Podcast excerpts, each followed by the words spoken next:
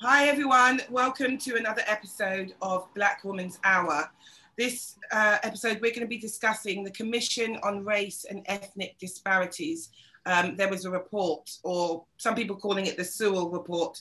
So um, we have managed to uh, throw together, not we, actually, Elaine, I will give you your props. Elaine, you've seen her on our show twice before she was like, you got to do a Black Woman's Hour about this. And she threw together a panel that would have been a dream for me anyway.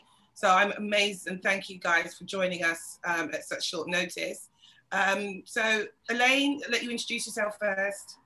Okay, um, hi everybody. Uh, my name's Elaine Adu-Poku and I'm a digital marketer and very much a Black woman. So that's why I'm here today. and Louise? Okay, I'm uh, Dr. Louise Owusu Kwarteng. I'm an associate professor in sociology at the University of Greenwich, and I'm a very proud Black British African woman as well. I'm Funke? Hi, ladies. Uh, hello, everyone who's listening. Um, my name is Funke Abimbola. I am, I've had multiple careers actually. I started off as a solicitor um, and then I moved into the global pharmaceutical industry. But I think the reason why I'm here is because of the work I've done around diversity, specifically within the, the legal profession. I have a lot to say about this report. And I've been involved in um, a number of different commissions in the past as well, and I'll bring some of that into our discussion. But I'm thrilled to be here. Yeah. Were you asked um, to, to, participate in this discussion, this uh, commission at all? So I was approached about this, um, but I was really concerned about the um, actual intention behind uh, this report. Uh, and I was involved in David Lammy's review. So in terms of direct comparison, the terms of reference, which is the briefing that you're given as to why, you know, why are we doing this? What, what is a, what's a question we want answered, really? But for, for David's review, absolutely spot on. You know, Labour MP commissioned by a Tory Prime Minister, amazing. I mean, you know, that just shows genuine intent. Uh, it was looking at the criminal justice system and the fact that, as we all know, if you're minority ethnic, you're overrepresented at every single stage uh, of the process, from stop and search and on and on and on. So I, I, could see that it had real teeth, and I ran a various workshops and met ex-offenders. You know, got really re involved, and most of the recommendations were then um, backed by the government. So this is an opposition MP that's doing all of this. So I got involved because I could see that, that it was genuine. I could see that it was going to be authentic. The concern I had about this one was I wasn't convinced of that at all. Mm. A lot of time and effort goes into these things as well. You know, it's on top of the day job, it's a lot of extra hours. Mm. And, and you need to be able to justify that, you know, in and of itself. I mean, I'm a mom, I've got an 18 year old son who's doing A levels. You know, I've got things that I need to be prioritizing. And I just wasn't convinced that there was genuine intent behind this uh, commission. And, and I think it was set up uh, out of panic because of Black Lives Matter. Mm-hmm. And the government needed to be seen to be doing something. Um, but I'm not entirely surprised by, by the findings, if I'm honest. I'm very disappointed um, by them. Yeah. Really disappointed. Louise, have you looked into the report at all? Right. I, I mean, I know it came out this morning. I've been teaching for the past couple of hours, but you know, like I've had one or two sort of conversations with with my cousin and just just you know like skimmed over certain parts of it, and I'm I, I it's very interesting because I had to run to the shops this morning, and then I saw the deadline, the headline of the Daily Mail, and it was just basically saying that you know basic something along with you know the lines of Britain's great race discovery, something like that. And I just thought to myself, you know what, this is glossing over the, this is just really kind of like trying to downplay the problems that are going on. So it's easy, it's just to make it look like, okay, well, we've done something, we've investigated it. I felt it was very reactive. And then it's just that thing like, look, look, look, look, look. Oh, there's no problem after all, do you know? So yeah. that was the vibe I got from it and stuff. I mean, I do want to go into it in more depth because I, I, you know, for my own thing, but I also want to use it for my teaching as well. So yeah. yeah. I think I kind of found I saw the headlines, I saw what the things were, and I just put on Real Housewives of Atlanta. Elaine, um, you've uh, been you've read into it. No, because honestly, I make light of it, but I there's been so much gaslighting over the Oh. past five, six years when it comes to the media and the press, which is the reason why I started this platform in the first place. That I honestly don't think there's anything wrong. Like you said, you want to use it in your lecturing. This is your background. This is what I will glance through it eventually. But at this point in time, I think sometimes to protect your own mental health, and I often comment on race and you know socio you know sociological things and you know diversity i give diversity talks and stuff and i just thought like you said it came out and it was like it, it, it said to me it was almost like the police like when the police kill someone we investigate ourselves and we're innocent thank you bye and that's how it felt so i just thought for goodness sake so but Mm. elaine i know that um like two points i want to pick up with you is uh, first of all that you've read it in in depth, haven't you? You've you've you've read it, and but also you know about government spin and headlines and picking out certain parts and the way it's being presented to people. Do you want to? Yeah. So um, the first thing that I want to say is that, um, as Ava's um, correct, correctly said, um, my first part of my career, I spent significant time within the civil service, working in government communications, and I know how reports and things are put out, and also how you would have to brief the um, how you would create the briefing that the press office would put out towards all the journalists. And so, one thing that is actually very striking and alarming is that the way the story is being trailed all day, and probably from last night up until the time that the report was actually published, um, was for me quite disconcerting. I think headlining and having having from breakfast morning TV all the way up to 11:30, talking about how Britain is now being seen as a model of racial equality. That's what the actual words were, a model of racial equality in the world, is um, I, I think quite disingenuous, even to what's actually contained within the report itself. Because if that was the case from the report, that would mean that it would not have had to have been 285 pages. And it also means that they wouldn't have had to have 24 recommendations within the report. Because if we are a model, that means that we're doing things okay. But when you actually start to look within the recommendations, it's not actually saying that at all. It talks about racial, dis- uh, racial disparity within the health service. It talks about how they're looking to, they're going to be setting up things to look at racial disparities there. It talks about um, the fact that from look when it comes to the sentencing in relation and charging and sentencing in relation to possession of class b drugs that there's a disproportion a disproportionate amount of black people who are arrested charged and imprisoned because of it. The report says that in the first 20 in the 24 um, recommendations. So if the report writers believe that and they're saying we've got to look at that into a bit more detail. And we know that class, we know that when it comes to things like the county lines and all of the other things that come towards drug possession, drugs, um, the drug penalties, as that black people are more harmed compared to the white middle and upper classes who may actually take more of these drugs than black people do, um, then that's a racial disparity. And I think I'm not an academic, I'm not a lawyer. I did do a law degree, I have worked in the Home Office, but I and I've worked in policy, but it's not but it's not within that space, which I, well, I'll just say here now, I work in digital marketing because those are my previous lives. Um, but it's quite disturbing and quite alarming how it has been briefed.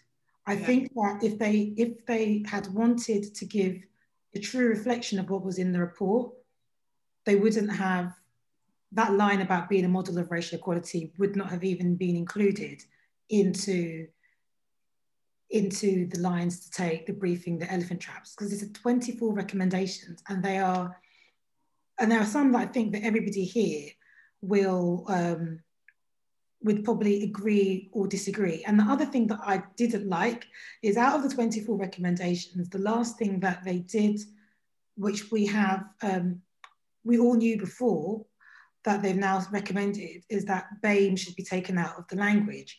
Um, but we've been saying this for um, quite a while now. And um, yeah, so that's why I think it's a bit um, disingenuous. And I'm sorry, I'm stumbling over my words, but no, it's absolutely clear what you're saying completely. I mean, BAME being taken out.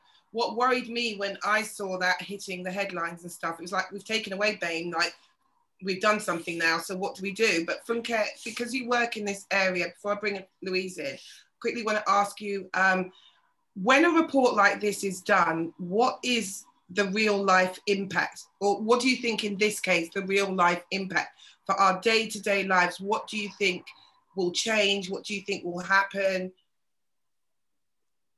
So with this particular report, I don't see a great deal happening at, at central government um, level uh, in and of itself. So the Lammy review, which is my direct comparison, was very different because the intention was different. And a lot of recommendations were taken up and, you know, the only thing they didn't agree to do was put in diversity for judges, which was going to be very difficult to do. But everything else was, you know, everything's being being done by Ministry of Justice. Now, with this one, given the intent wasn't genuine in the first place and it was a reactive report, very little uh, commitment, you know, there's very little commitment from central government. So where the change will come is from platforms like this. You know, I'm going to be sharing this across my network. Uh, the work I do uh, with corporate, so all my work that I do around diversity and inclusion is in the corporate world. And I do it with global organizations, large law firms in problematic regions like Europe, Middle East, and Africa, and places like that, where it's more about ethnicity than race, but essentially overcoming the challenges is essentially the same thing, you know, really the, the blueprint. So that's where I see the change happening. It's from activists, and often you need an outrageous report finding like this to ignite that. So many people are upset about this. There's so many discussions happening. There's so much pressure on MPs. And I'm going to be writing to my MP about this. My son's probably going to write as well because he's now voting age. So that's where the change will come from. But yeah. what, what I mean, so much of this upsets me that I don't even I don't even know if we have enough time to unpick. you know, yeah. unreal, honestly, unbelievable. I'm just going to quickly bring Louise in because I just keep seeing you nodding and nodding and like so I can see we're all very passionate about the whole thing. So, what are your feelings? Okay, so I mean, uh, like Elaine, I've worked in policy, so that was sort of my hat before I started doing my PhD, and I worked in the Home Office as well for a year. And one of the things I observed about policy making was that there was an awful lot of money spent on specific things. My my area was kind of like community cohesion, but very little changed at the ground level. And my worry about that, the way that it was done, I always said this, that I think that, you know, you need to be talking to the people that the policies affect. But I feel like, you know, I don't know who was involved in this review, mm-hmm. but they, in my opinion, I don't feel like, you know, they had a proper grasp of what is really going on at the grassroots. because I think you've got to be involved in them. I mean, when I did my master's in policy, it was talking about grassroots, um, bottom up policy making. That's what should have felt happened here my concern is that like sometimes a bit like what happened with the black lives matter last year there was a lot of performativity because mm-hmm. you're just saying okay we're going to make it it's reactive it's just like oh my gosh this has happened blah blah blah. So we've got to do this we've got to do this. But with actually with it's very surface level it's very reactive and it's very performative. You're putting out statements out here. You spent god knows how much doing that report but really nothing is going to well at, at that level at, at government level nothing is going to change. And frankly sometimes i don't always think that it's going to be in the interest of the people.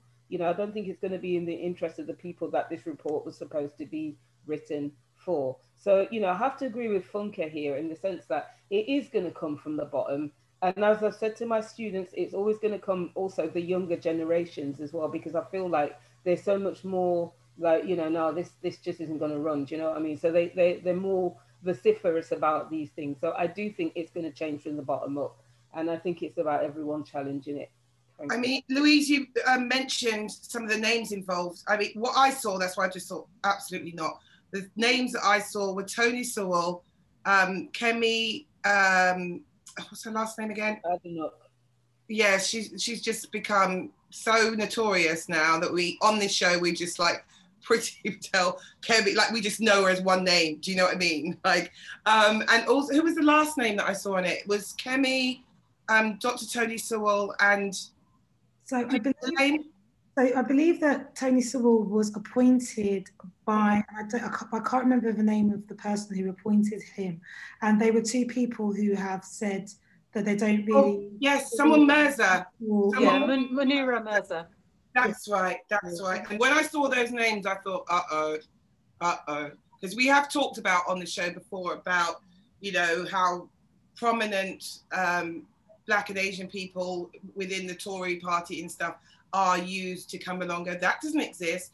That doesn't exist. And I said, like, one of the most worrying things I saw was in Parliament when they were discussing um, having sort of Black history on the curriculum. It was worrying because you saw Kemi and, oh gosh, what is his name? Begins with B. I'm sorry, what's wrong with me today? Bim, Bim, Bim, the guy from Eton, he's a young black guy from Eton. I know he's the MP for Harpenden. Sorry? In Afolami. That's right. That's right. So it was, but then you saw them and then they were arguing against Dawn Butler. And I just thought, look at this. This is Parliament. These are all black people talking, and you've got this side going, we don't need that. And Bim going, I went to Eton. I feel so proud to go to Eton.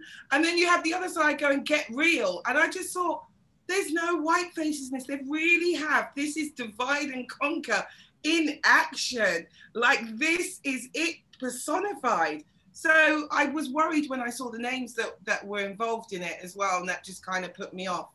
Um, Elaine, you were going to say, sorry. Yeah, so I was going to say that um, what I learnt today when I was doing my little digging around since 11.30. So for those watching, it's now 2.30. So the report was published three hours ago, and I'm not a journalist, was that um, I wasn't sure if you were aware that they also had a public consultation that they put out for to contribute towards this. Yeah. And so did anybody actually respond to the public consultation? So it, um, it was out from October to November, I believe, um, last year.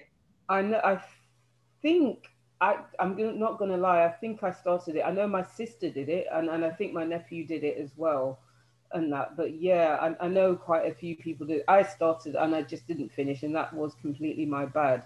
But I mean, it's interesting you say that because it would have been very interesting to see whether the you know like whether what what was said in the consultation really matches up against the report. Yeah that that's the reason I was um, asking because I've been involved in a consultation before, and I know that, um, as in from the inside.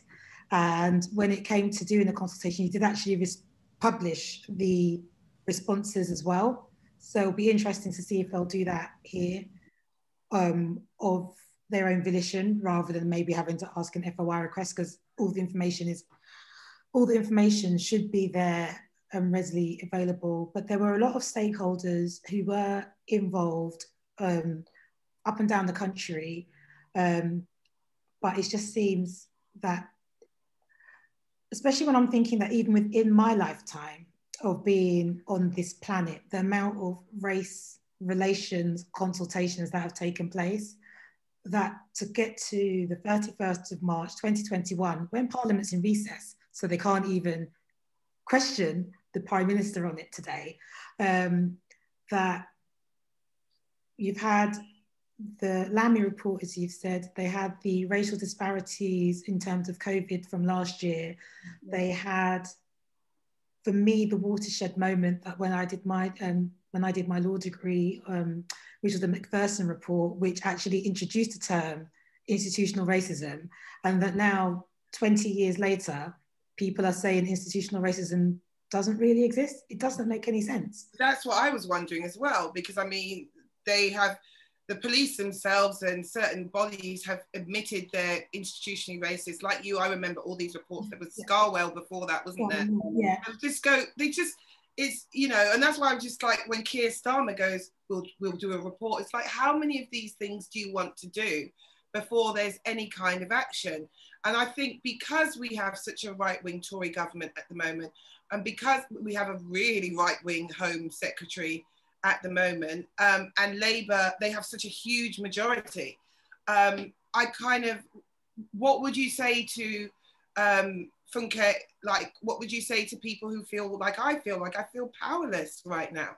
Because you, you've even got a Labour, even though they're in a minority. I mean, we had Clive Lewis and Nadia Whittome on this show last week, and we were like, basically, t- you know, I was saying, like, what did we do when you guys are a minority within your own party? Like, the most of Labour has gone pretty, you know, centrist, if you want to call it, or almost, you know, centre right. What do we do in our day to day lives to, you know, how are we meant to feel? Not about even action, because before action, you have to get over your feelings. Do you know what I mean? Like, you have to, have you got any recommendations? Yeah, I mean, you know, writing to your MP is very powerful, even if you have a Tory MP, which thankfully we, we don't where I live. We got rid of ours and we've got a fantastic Lib Dem MP here.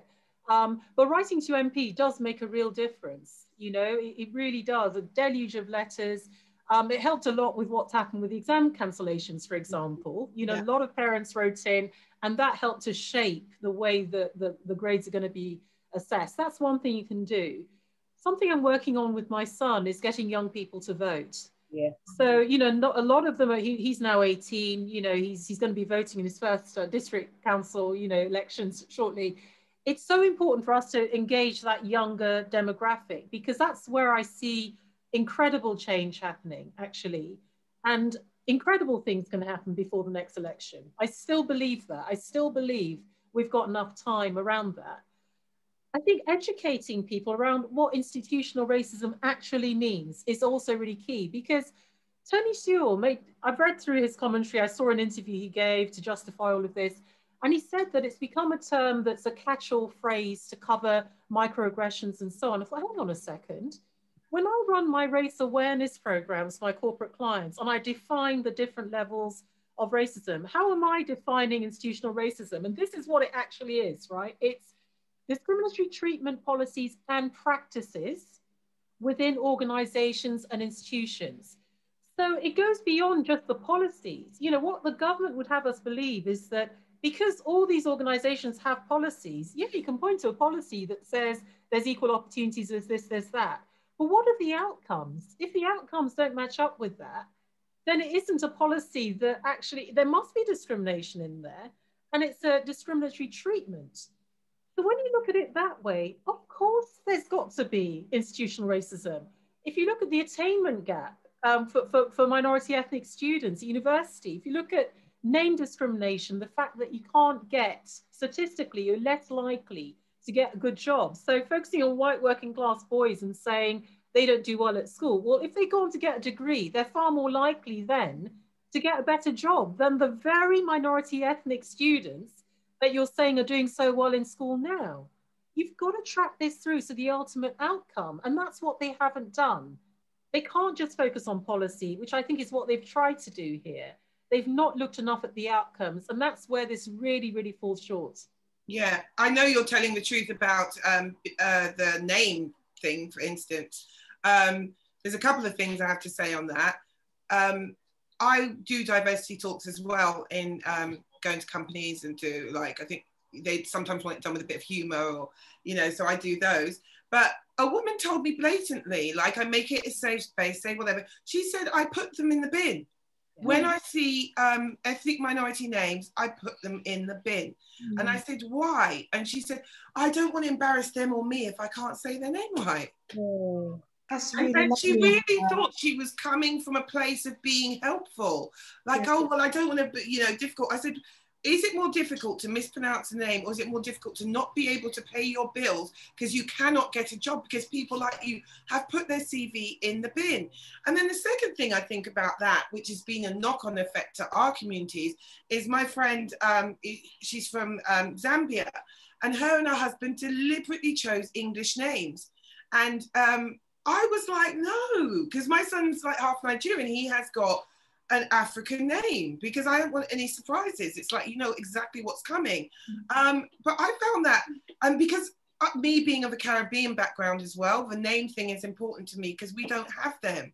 We lost them. So for me to have a son who's got a heritage he can trace, like he's uh, he's Yoruba, um, he I gave him a, a, an African name. So you know, these things have knock on effects, which then eradicate parts of our culture because we are scared for our children and how they will cope. And Louise is a sociologist, so I'm going to bring you in here. Yeah, I mean, yeah, so much, so much. So, I mean, back to um, Funke's point about you know focusing on the on the policy. I mean, uh, one thing I teach my first years is about macro and, and micro analysis, right? And like you know, policy is a really good example of kind of like macro analysis where you're just looking at the big things but then you're not looking at the nuances at the bottom. So these nuances are kind of like people's experiences, which I think you've got to take into account. And if you don't, I mean, you know, in terms of the, I've, I've got a bit of an issue with that term. Sorry, Funke, this is not you, but the terminology attainment gap, I don't like it for many reasons. But you know, you have to look at the nuances within there. What is going on? What is going on in terms of people's experiences? Why are what? How is this leading to kind of differences in terms of attainment? One thing that you said just there about the name and you know the way that we because we want to fit into to fit into society to make life easier for ourselves you know what i mean? It's it's all and the, the, the way that it leads to displacement of who we are it reminds me of i don't know if any of you have read Frantz Fanon um white skin black skinned white mask. Is it, have, you, have you read it? I'll be reading it later. i read excerpts of it. I haven't read the whole thing. All right one of the one of the big premises here is that you know he talks about how as black people i mean he's talking about it through colonization but i believe that much of it kind of applies now in the sense that you know like we tend to lose ourselves. We tend to displace our identities. And you know you do it in lots of there's lots of different ways that this manifests. But i think that the name is a very good example of this whereby you know you are choosing english. I mean i've, I've seen some ghanaians do it where they try to kind of like anglicize their surnames. I'm like fam what are you doing? Do you know what I mean? Yeah. Keep it real. Keep it real. But that is an example of that. And I think that is a very, I mean, it's it's all rooted in colonization, but like for some people, they now see this as a way of survival now in order to progress. And I just think, you know, like I think this is a very, very sad state of affairs. And if we're in society, we've got policies and stuff that is making people do that. It's it's all kinds of wrong. I'm sorry. Well, that's what you bring in Fanon, and I'm sure it was him. I don't know if he coined the phrase, but he used cognitive dissonance. Yes. yes. And I wonder when I think about that and I see going sort of taking that what you've just said a little bit further, is this is what if this is what Kemi and Dr. Sewell and Priti and everybody are doing to the point like I don't know if they genuinely don't see these things or they've decided we're just not we're not acknowledging it or to make our lives easier. But obviously making their lives easier they're making our lives harder. And i think we have got back to a point but now in this country instead of it coming out of white mouths it's coming out of black and brown mouths. Yeah. and lane did post up something um, from the foreword the making of modern britain. And i'm seeing words like you know phrases like negative calls to decolonize the curriculum. Um, you know um, say banning of white authors won't help or token expression. So it's all this token. Oh, it's negative to want that. Oh, you want all these black authors on. Oh, you know, and and and they put it in a way like they're we've asked for things like we haven't asked to ban white authors. What we're mm-hmm. asking for is perhaps our kids might not want to sit in an English lesson, read Huckleberry Finn, and hear the M word over and over again. You know what I mean? Things like that. And then also taking it from a point of view and saying, well, you know, bringing back to what Louisa said, where you have to say like microaggressions and you are talking, but it's almost like they're saying, oh, don't ask for handouts, don't ask us for any kind of favors. And it's deeply, deeply troubling to me. And um, Louise, I know you're dying to get back in there. I want to bring Elaine back in as yeah, well. I'm going to say on and following on from the um, the book convers- um, comment that you just made, Ava. Um, as an avid reader, as you know, um, I find it, I'm actually really perplexed why, I don't want to say decolonizing the curriculum, but broadening the curriculum. If you're saying, if, if, okay, if you're taking some of these people's obsession with the British Empire Hmm. Why wouldn't you want to broaden the curriculum to include all of the former people who were in the empire and show how great you, how you taught us how to read and write English and civilized us? And this is the and this is the fruits of that your your enlightened labor. Obviously, I'm not of that view. Alternatively, if you're looking at about making the links with the Commonwealth and the fact that this is the reason why the Commonwealth exists. Um, we decided that we're going to compete with the Portuguese, the Spanish, the Italians, the Dutch, and as a result, this has like made the British society the rich society that it is today from a cultural perspective. This is the reason why tikka masala is now the national dish.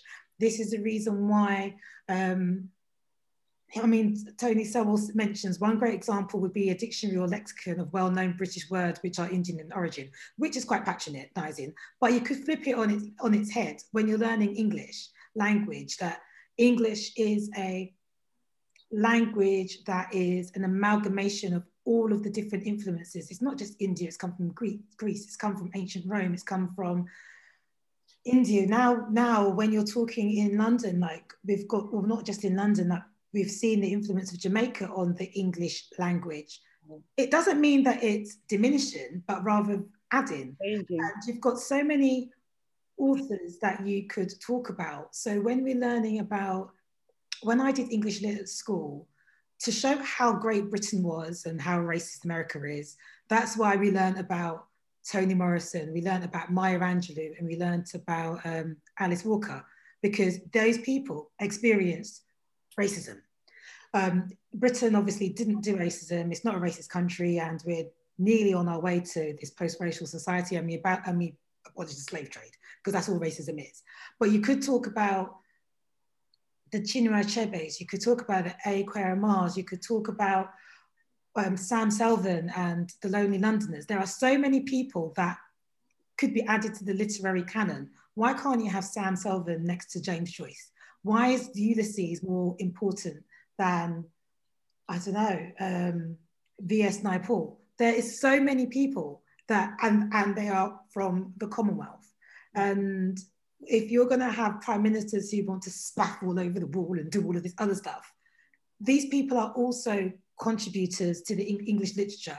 And you can go through from school all the way up to Oxford or Cambridge and never have read a book that has been written by anybody who's from the white Commonwealth. That's ridiculous. And to say to decolonizing, which I think is, as I said, the wrong word, but broadening it, broadening it doesn't mean doing away with Shakespeare. But why we have to learn so many Shakespeare plays, you could argue yes or no, but we've contributed so much. And I think that this report um, potentially has undermined a lot of really good work and a lot of really good conversations. And I don't think people are going to read the recommendations. I don't think that, um, like recommendation 13 actually talks about building social and cultural cultural capital enrichment for all. Um, that to me, from a cultural perspective, is very important. It talks about the existing investigating what's causing the existing ethnic pay disparities. If people are now saying that racism doesn't exist in this way, unless you're called the N word or the P word, why would they be interested in looking at the causes behind the ethnic pay disparities? Yeah. Um, I think you made um, good points there, and I like the way that you're saying broadening the curriculum because I think there are certain phrases now that have been designed to put people's backs up, like decolonizing, the way we've spoken about on this show before, the way they've grabbed hold of the word word woke mm. and they've made that, you know, um, derogatory. And it's it's um, bless you, darling, it's my baby. Please get tissue, um, please. And uh, so basically, they've the way that they've um, kind of put it is we're now in the territory again. This is how I feel of them against us so the way that you're saying that these authors could exist alongside each other and you could speak, and they are from the Commonwealth and stuff, I think this is not happening right now. It really is them and us. And if you want this included, you don't really love Britain anymore. We've gone into this kind of horrible, ugly nationalism again. But I wanted to ask Funke um, a quick question because I want to come back to something you said earlier. You said you see you think change is coming before the next election, and I've been, I don't know if the rest of you have been, I've been online at night and waking up three in the morning, checking my phone, looking at Bristol. Um, we've got some very good shows coming up, by the way. We are um, later on this week recording a show about protest. We have a historian who specializes in protest. And we have a guy who um, is an expert on army protests, which I hadn't heard of before. So we're going to talk about that. And then we are going to have Dr. Shawn Sobers next week speaking about Bristol as an area because I want to know why these people come out first. Bristol is a very, very like why does it seem to be a boiling point?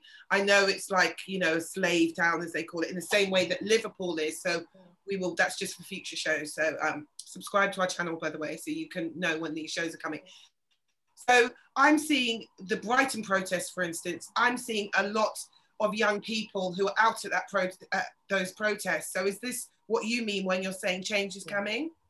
Definitely, and and young people are really angry at the moment from all um, from all class. You know, social class has no bearing because the COVID disruption to education has been a, a leveler for everyone.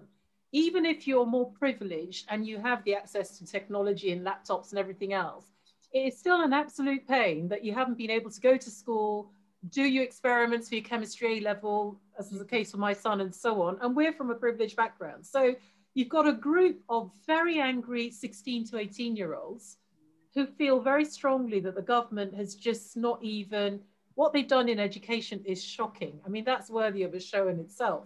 Yeah. Mm. So, and they are, I mean, they've got to do something with that anger, right? They can't just, um, you know, maintain it. And it's unhealthy, and there's all sorts of mental health issues along with it.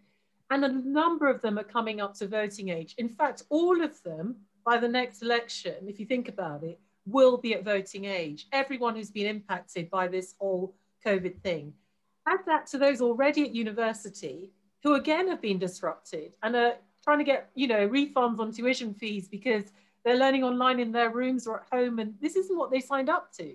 Yeah. So that's where I see the real change. And that's a massive number of people. That's a huge population. You know, I've never done the numbers, but that's a massive part of the population that would normally no, not engage in voting, wouldn't even care about politics. But I think they're now realizing that complacency is not an option. Mm-hmm. You know what I mean? Like, we actually cannot allow this kind of thing. You know, the pandemic would have happened anyway yeah. But the way the plan of support and action around it has been so bad with this current government, I don't think any of them are going to forget this in a hurry. And that's where I feel and why I see real hope actually for the future. Yeah. Louise, I want to ask you as a sociologist, mm. is there any um, period in history that you can draw a comparison to with this, with in terms of society being at a tipping point? I'm thinking very much of um, you know, prior to Thatcher, when everything was kind of, you know, upside down, people weren't able to own homes. There was, bins weren't, bless you, baby. The, I swear she got Haley for sorry. The bins weren't being collected. You were seeing rats and stuff on the streets, and you know, it sometimes gets to that point where people are so. Can you compare this to anything that you know? Funny you should. It's funny you should talk about the winter of discontent because that was my first winter at nursery so I grew mm. up in Nottingham, and I can always remember, like when my mum went to register me at nursery, and I think that was my first insight into sociology because I kept asking, why are the, why is there so much rubbish on the ground and all this that and the other, and you know, I I think I, I mean I think that is a that is a tipping point. In some ways, it feels to me a little bit like the 30s as mm. well because you know there are certain if you look back in history there are certain things that were sort of like trying to be repressed in terms of different um you know different perspectives you know different you know people's books. I'm not saying that people's books are being burnt or anything like that but like you know groups being further marginalized. So that in some ways it reminds me of that. But then it also reminds me of 1981 as well. So exactly 40 years ago because it no yeah, you know what I mean? Because it feels it just feels like people are getting angry because they can see what's going on. Like, you know, the economy is going to it's going to pop. So, like, you know, you think about it then, you know, we were in a re- recession when Margaret Thatcher came in. Her popularity was so low because of the way that, you know, that she'd led things and groups were being marginalized.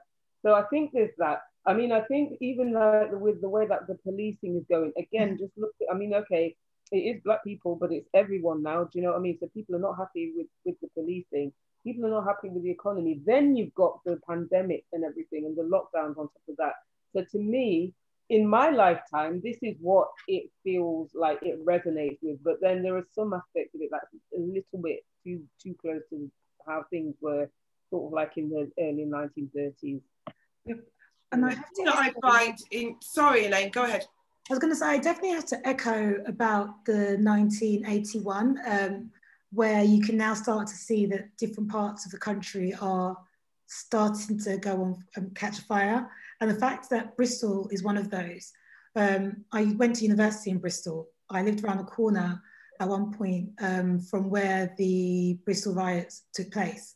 Um, in London, um, obviously we were marching last summer. Um, I really don't like calling it the Black Lives Matter moment because I think that we've we have um, every time America has fought or, or, or, gone out on marches, we in the UK have done. So we went out and marched for Black Lives Matter before. I don't. I think though that because I'm going to use another reference. We're living in the Thanos blip. If you watch any Marvel films, you'll know what I'm talking about. The five years where we can't do anything else. Mm-hmm. That's why people are basically having to stop and listen and um, basically take a pause, and why you're seeing older people going out for marches because that that age of being 16, 17, 18 is the age when you're starting to get a bit more of an awakening, regardless of whichever generation that, that we're in, because you're you're starting to understand more about yourself and more about what's right, what's wrong. So that will be 1981. It could be 1985. It could be just after um, uh, was it when 2011 as well, when when they had the more recent Tottenham riots. But then again, you also had the students when I was, I think I was working at the Home Office at the time, when they demonstrated, because I think rioting is very, um, is a very divisive word, but when they were demonstrating about the introduction of the tuition fees and the removal of the EMAs, so those guys are now actually working, paying their, their, their fees and all that kind of stuff. Um, and I think getting more politically awakened and challenging these guys, the, the, the ones in authority, is is a good thing. It's just a question of how I can't even say it's a question of how it's done, um, because when I ha- was taught at school about the women's right to vote, that came because obviously the suffragettes were sitting in their house reading books and crocheting. Nobody was throwing themselves under horses. No one was on hunger strikes. No one was demonstrating outside Parliament. They were just doing it very nicely and demurely in those nicely corseted, corseted dresses. Um, and the fact that the government um, is now trying to introduce more laws to curtail those protesting when these women were held up as being beacons for their rights is, is actually mind blowing. Yeah. Um, Can I just say something also on the back of what Elaine has said there? So, like, you know, for instance, what you, the way that you were taught at school and what you were taught at school about, you know, the women's movement. Also, like, one other thing I would say is like the resistance against colonialism. You know, we didn't hear anything about that. All we heard was that, okay, we're just a colonized group. But you know, there's there's in the sociology of education, I don't know if you guys have heard of it, but it's called the hidden curriculum, whereby, you know, you you on the one hand you're taught about like you know dominant things that are seen as kind of you know dominant societal values that are, that are seen as kind of unifying everyone like for instance there was a women's movement but then and again you know you're not actually taught the nuances. And i think one with a hidden curriculum the reason why you're not taught the nuances is because it will make people start to challenge things. But i think now we've gone past that. People are starting to challenge things anyway. You know i mean? They're starting to challenge things.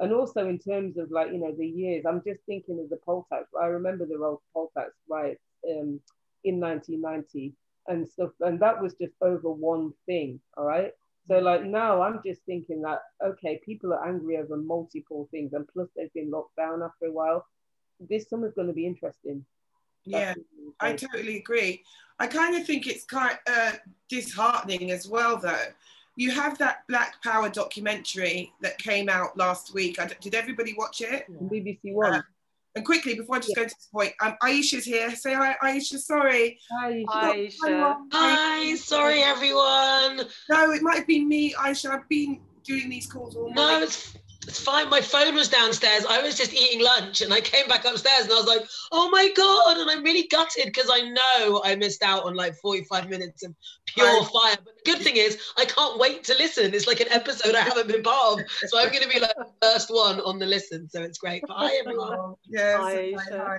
hi. Um, yeah, but we, we have this report that's come out. I'm pretty sure I don't think they'd be even that calculated to, to have timed it. But you have a really inspirational documentary that has come out with um, Steve McQueen has executive produced. It's, it's like a factual set of documentaries that's come out to complement Small Axe.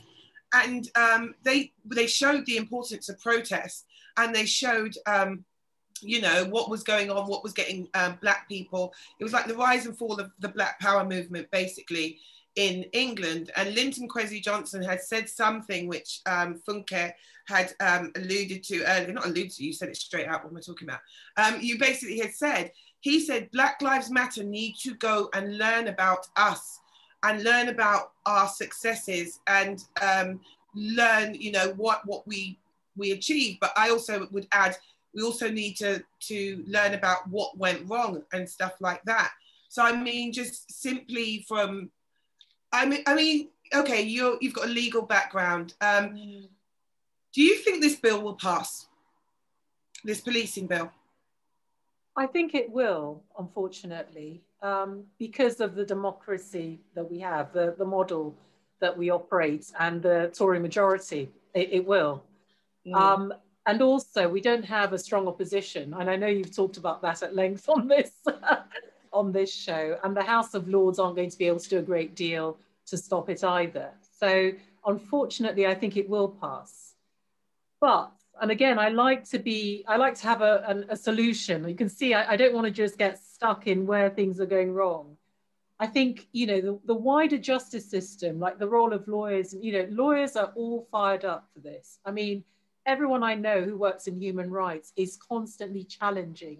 All aspects of this you know, curtailing of, of our powers. You know, judicial review is another thing that's being looked at and narrowed down. And that's our ability to challenge public authority decisions. I mean, that is a really important right. And the government is looking at changing that. But there's a huge swirl of opposition. I'm personally involved through the Law Society in making sure that does not happen. Mm-hmm. So I just want anyone who's watching this to realize there is a lot going on behind the scenes you know? It's um we're not blind to some of the ramifications of all of this you know? But it, these are troubling times you know? I they are. they are troubling times and uh, sorry elaine go ahead because i was i was going to say though with the bill um, so far from my understanding it's only just gone into second reading which is and so you've still got the committee stage the third reading before it goes to the house of lords and first, second, third reading committee stage before it comes back. So what I imagine will happen is that in the committee, the Home Affairs Select Committee, I believe it will be because it's a Home Office bill, mm. is that as it's not, um, that's not the government, those are mm. MPs who are going to scrutinise every single clause. And so they might start to water down some of the more stringent parts what then will happen is that it's going to probably go back ping pong back with government ministers and they'll try to add their bits back in and then bits will get watered down and then it will become it will become a bit of a tussle. And i say that on with my experience of working on a different government bill where um, that was during the labour time um, and it's actually really quite strange because the Conservatives then and the Liberal Democrats were very much for civil liberties. Um, and the bill that I was working on at the time was the ID cards bill. And so ID cards came into, into, into um, being. And then David Cameron and um, the Deputy Prime Minister, they made it a party manifesto commitment for both of them that they would actually scrap the ID cards bill. Didn't matter that billions had been put into it And the bill was also watered down from what the original intent from the Labour government was. So if the democracy works with all the other checks and balances, uh, hopefully bits will get taken out. There is, uh, yeah, sorry, I was going to say, because I was just checking the net. We had um, Jane Ozanne on last week, who um, was part of the LGBT mm. um, advisory committee. She's one yeah. of the ones that quit. And she was saying that our struggles behind the scenes, like um, Funke has said, don't worry, like there's lawyers and stuff who are really arguing, you know, because we are trying to give people help, hope as well. And there are people, you know, like even LGBT Tories who said absolutely not. You're really trying to to make things worse for a lot of people. But then we had also had Mikey Walsh on last week. I don't know if you know him, he's best-selling yeah, author. Yeah, GRT. Yeah. yeah, the GRT community. Even if it goes through these committees and these bits, who's going to speak for them? Really, no, so what would you advise um, Funke, like if they want their voices heard? Because, you know, we were trying to say, what do we do? And he's in a state about it. He's depressed because their whole way of life is going to disappear. What do you do if you're from a group that doesn't have a voice? You're not lawyers, you're not, who's going to, what do you do at ground level? Mm. You will still be able to find lawyers who are willing to, to take on. I know so many lawyers who, who do this type of work. So, you know, justice is still there to be had. Mm-hmm. It's just a lot more painful, unfortunately, when there's so many more barriers to, for you to access it. But there will be there will be lawyers, solicitors who, you know, I know someone personally who does a lot of work in this area as a lawyer. Um, and there are many, many others who do that as well. So there's no getting away from the role that lawyers actually have to play in, in things like the law itself and how it we play a really important part in that. And that's what gives me hope, really. Yeah. Um, Aisha, did you want to say something? Uh, actually, it was back to something that Elaine was saying about the bill. Um, I feel like, and we see it all the time with this government, they do something that's outrageous. They they announce policy that's absolutely outrageous, and then they just see what they can get away with. Mm. And so they've put this, they've just gone all guns blazing, actually completely undermined democracy. And then they're just like, well, actually, we'll repeal that because nobody really wanted to build that extreme. But within that, there'll be things that because you can't fight everything all the time. Mm. And that's how it works. So the idea is always to exhaust the people doing the great work that Funke is doing, the people that are doing the great work that Elaine is doing. The idea is that we can't all fight all fronts all the time. Sorry, totally undermining the hope you gave us. I can't help it. I'm a doomsayer. But you know what I mean? It feels like that's what it feels like with every single policy, the judicial review. And there's how many fights can we all have all day, every day? And then, by the way, they're not structurally racist. And it's just like, I, I, woke up today and I was like, now, what am I going to be pissed off about today? Because there's just so much. The, the filing cabinet, and it, and I feel like that's actually part of policy to say we're completely outrageous. Everyone would think that's outrageous, but eventually you're worn down. And you know the the stages you were talking about, Elaine. How many do they go through before people before Bristol aren't protesting? Before people can't afford to do as much pro bono work? Like where you know when does it stop? You see what I mean? There must be that feels like kind of the point. So Aisha, can I ask you a question then? So is yes. it is it in a weird way a kind of threat because like you know it looks like okay well this is what we're going to do and then it will just make everybody i don't know like shake everybody up or whatever and then in the end they don't do it do you know what i mean but just to, to just to just to shake everyone up do you, do you think that could be what it is I think, yeah, I think there's a couple of things. One, it, I mean, it sounds like from what I've read that in terms particularly of the police bill, this is Cressida Dick's doing. She's wanted this. She's wanted this for a long time. And I can't believe that woman's been allowed so much power. She's, you know, this Jean Charles de Menezes thing, she should have been gone. She should have been gone from public office instead of promoted, which is, of course, but we know racism pays. Um, I don't know, actually. I think this government and, um, you know, the Dominic Cummings strategy, the way that he is, the way that he runs his political offices is go as far as you can and then repeal it. See where you can get. So I don't know. I think they would take every single clause of this bill if they could. I don't actually think there's somebody like, oh no, it's a bit much. I think they'll take it. They'll take judicial review the, or limiting of it. Definitely. I, I think so. I think when we had Clive Lewis on the show, I said this government is like my four-year-old. So she knows I do these Zoom calls and I have to do all my work, training, and comedy gigs online and stuff. So while she's while I'm doing this, she knows I can't really do much. So she'll be next door smashing the place up. And it's like she does as much as she can before she hears me coming off that call and I can go and actually do something. It feels like a really destructive, uh, destructive government. And I, I just feel like um, um, there's been such an assault on so many areas. So, like, um, I was speaking today at lunchtime to this company, and I was talking about. Um, they asking me about comedy, um, and you know, being white male dominated and stuff. I said even comedy has been affected. I mean, we have a director general who has come in, who is a former Conservative um, parliamentary candidate, who is a massive Conservative uh, party donor. I believe the figure is 400k. He's come in, got the director's general job, and come and said left wing comedians out. And the big joke of it is they're really not. If you're a left wing comedian, you're not on TV anyway. You're saying which one? Which, which left wing comedian? I mean, if you think that you know, calling saying, "Oh, Boris's hair's messy" is left wing, it's not. It goes deeper than that. So there really isn't.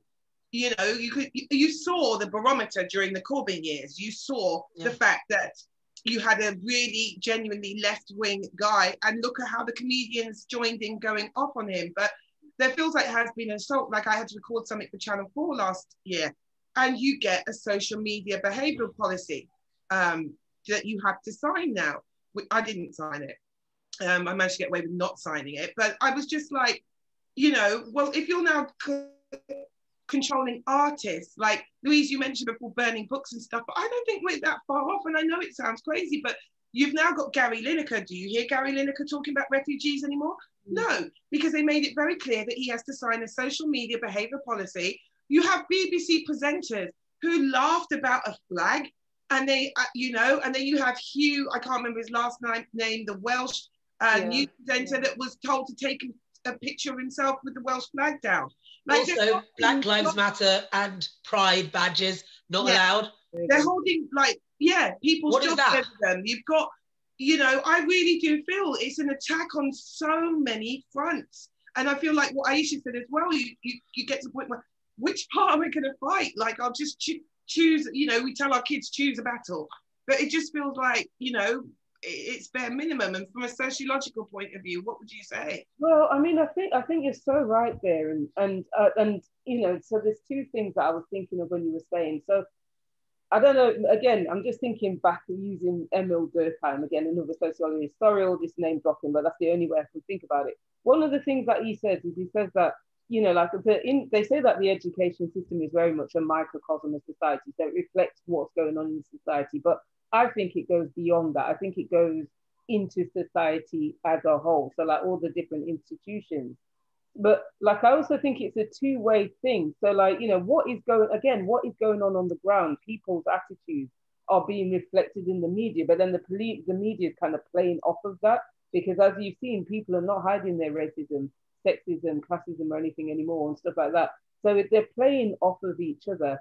The other thing I was oh no, I've just lost the other point that I was going to say. I've lost it. Um, damn, I've lost, I've lost, I've lost. We can come back. You will yeah, come back to you. Yeah, um, yeah, no, don't worry, because that's how it is, though. Honestly, this is it in action.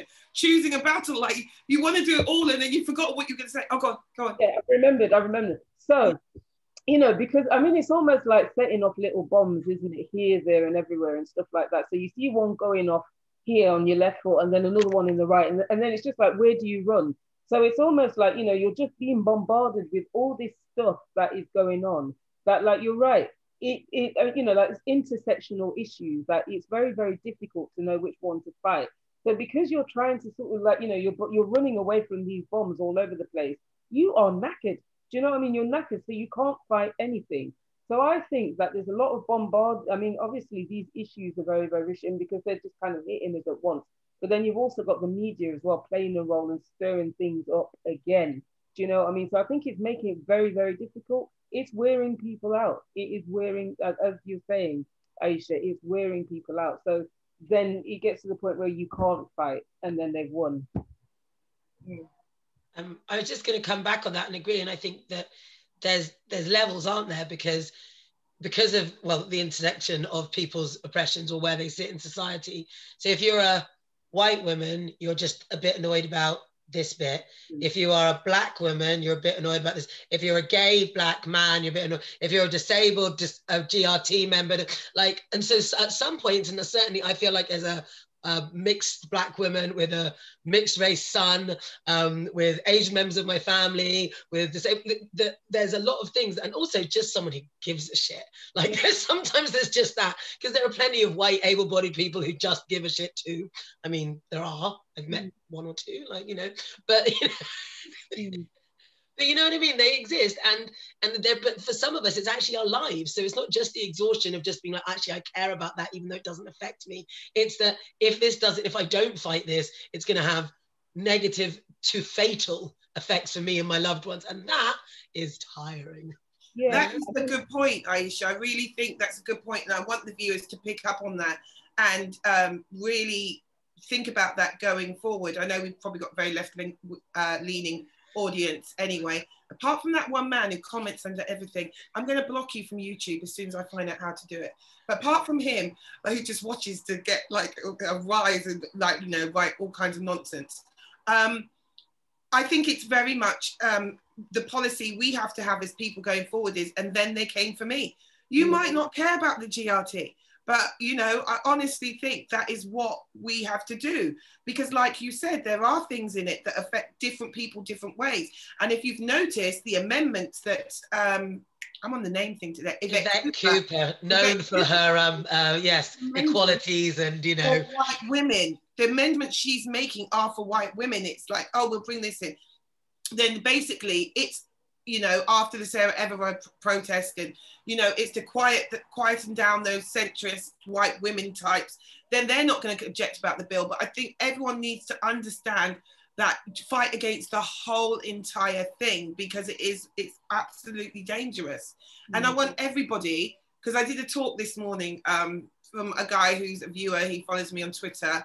Hello, Basil. Um, who basically almost heckled me on my talk to him. He went, you've got this thing called Black Woman's Hour. Then you go onto YouTube and it's one hour 20, one hour this. I was like, we're still black, okay? Was that Basil Basil? Hour, which isn't quite an hour, but we are trying to get it back down. So I just want to leave with comments um, from, from, everybody. Um, I'll be my closing comment, but Funke, what would you say? Can we put, um, so just quickly for somebody who I know is very upset, who is one of our guests, Mikey Walsh, um, would your lawyer friend be interested in hearing any from the GRT community at all in any kind of way? Yeah, there are a number. I can send through the details of the yeah, specific. Okay, um, absolutely, I'm very happy to do that. Yeah, and so sorry. Go ahead. Before, like, is there any point you want to leave us with, or? Yeah, I guess it's to not lose hope. You know, um, change, great change comes from disturbing circumstances, right? You don't see change happening unless things have completely, the rug's been pulled from under your feet society appears to be falling down. You know, history shows that. I think it just brings everything out. People are outraged, they're angry.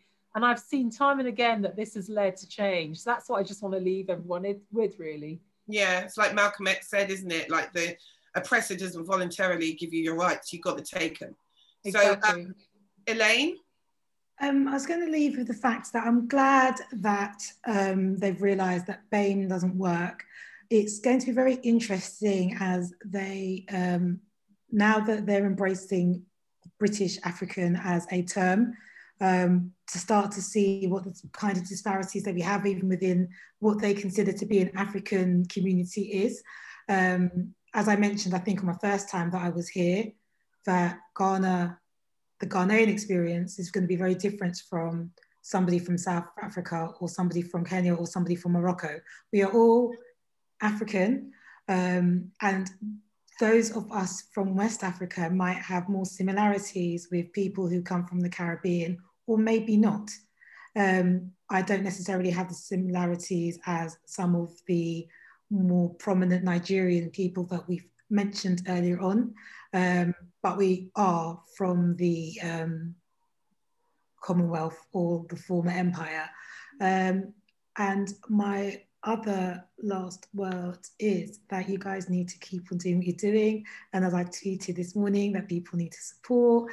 And I'm loving the fact that I think I've been in here nearly as many times as you and I, Amar and This is your Aisha. third one. This is your third. You Yeah. are our most featured guest. We've I got, do. no, I think we've had uh, Taz, Tasmin uh, Kunji, He's The been boy- twice. Lima Begum. He's been on twice, but we're going to have him back again. And Uh, so- and, and, and so thank you very much. Um, thank you for giving um, Black women in the main a voice um, in the UK, and I wish you all well. And that is the good message and hope. And thank you. Thank Louise? you. Louise? Okay, well, you know, for again, thank you for having me on. I was really chuffed actually when I got this and stuff, and thank you to my cousin as well for kind of like bringing me on here, man. Big, big love to you. Um, I think my, you know, I, I'm just thinking about something that my younger brother said like a couple of years ago. He goes, the next four to five years are going to be very interesting, and he was bang on the money there, right? And I think he, uh, I think my my thing is that I, I'm I'm with Funke in that we don't want to be losing hope because like this is hard time. This is the worst like political and social time I've ever seen in my lifetime. But it's we don't want to make you know lose hope. I the way I see it, it's just like you know those snow globes. I always have to you know image things, but the snow globes where it looks like it's calm for a while, but then you have to shake it up, but eventually it becomes calm again. And I feel like you know that is what's going to happen. I feel like you know, you know woke people like us, you know, um, you know, like with the next generation coming up, because I teach a lot of them and they're not keeping quiet about things, you know, and I love that. So, you know, we've got that coming up, you know, the, the, I mean, and even though last year has been crap, I mean, the last couple of years have been absolutely crap, but people have not, you know, people have long memories. So they'll remember it. And hopefully this will bring about change in terms of, you know, voting, but more broadly in society. So out of the pessimism, um, you no, I'm going to use another quote from my dad: "Little raindrops make a mighty river." That, like, you know, the little raindrops of change, you know, like eventually it will lead to a mighty river. So that's that's my thought. I love that. That's Nice. beautiful. And Aisha, we we didn't hear much from you. Sorry. Oh no, no, don't be silly, not at all. I was um not going to add anything because I'm always pessimistic, so I thought I'd leave it on the Uh, Yeah, we didn't hear from you, Aisha. Thank you very much. What did you have for lunch? That's probably something. that- Um, I had salmon and salad, and I'm on my way for another sea swim right now. I was in twice yesterday. Oh, That's wow. right. We Twice. speak about Aisha's going swimming in the sea. Um, we were going to revoke her black woman card, so she's in the in. I just started in February with a wetsuit. Now I go without a wetsuit. Yeah. I know there's the, all the blackness is gone. It's gone, it's gone. this sea that you're swimming in, is it the Caribbean Sea? Because I don't. Oh, it's the channel. Oh, Wow. You just walk in there. I do wear gloves and I wear booties. Um, but yeah. at least you're going to come back with your limbs because, like, if you go in the Thames, you know, you come back and there'll be nothing left because that water's dry. Yeah. Ladies, thank you so much. It was a really short notice show. Thank you so much for joining us. And to get such an amazing panel, we have to like when we get bigger, right? And we, we're going to start doing this live and doing some question time type shows and stuff. When we start doing that, I think Elaine's going to be our booker because this is just an amazing lineup. Thank you so much. Ladies, just stay on so we can say quick goodbye to you, but we're going to say goodbye, viewers. Thank you very much. And goodbye, listeners, if you're on Spotify. So thank you for joining us. Bye. Bye. Coming. Bye. Subscribe, please subscribe.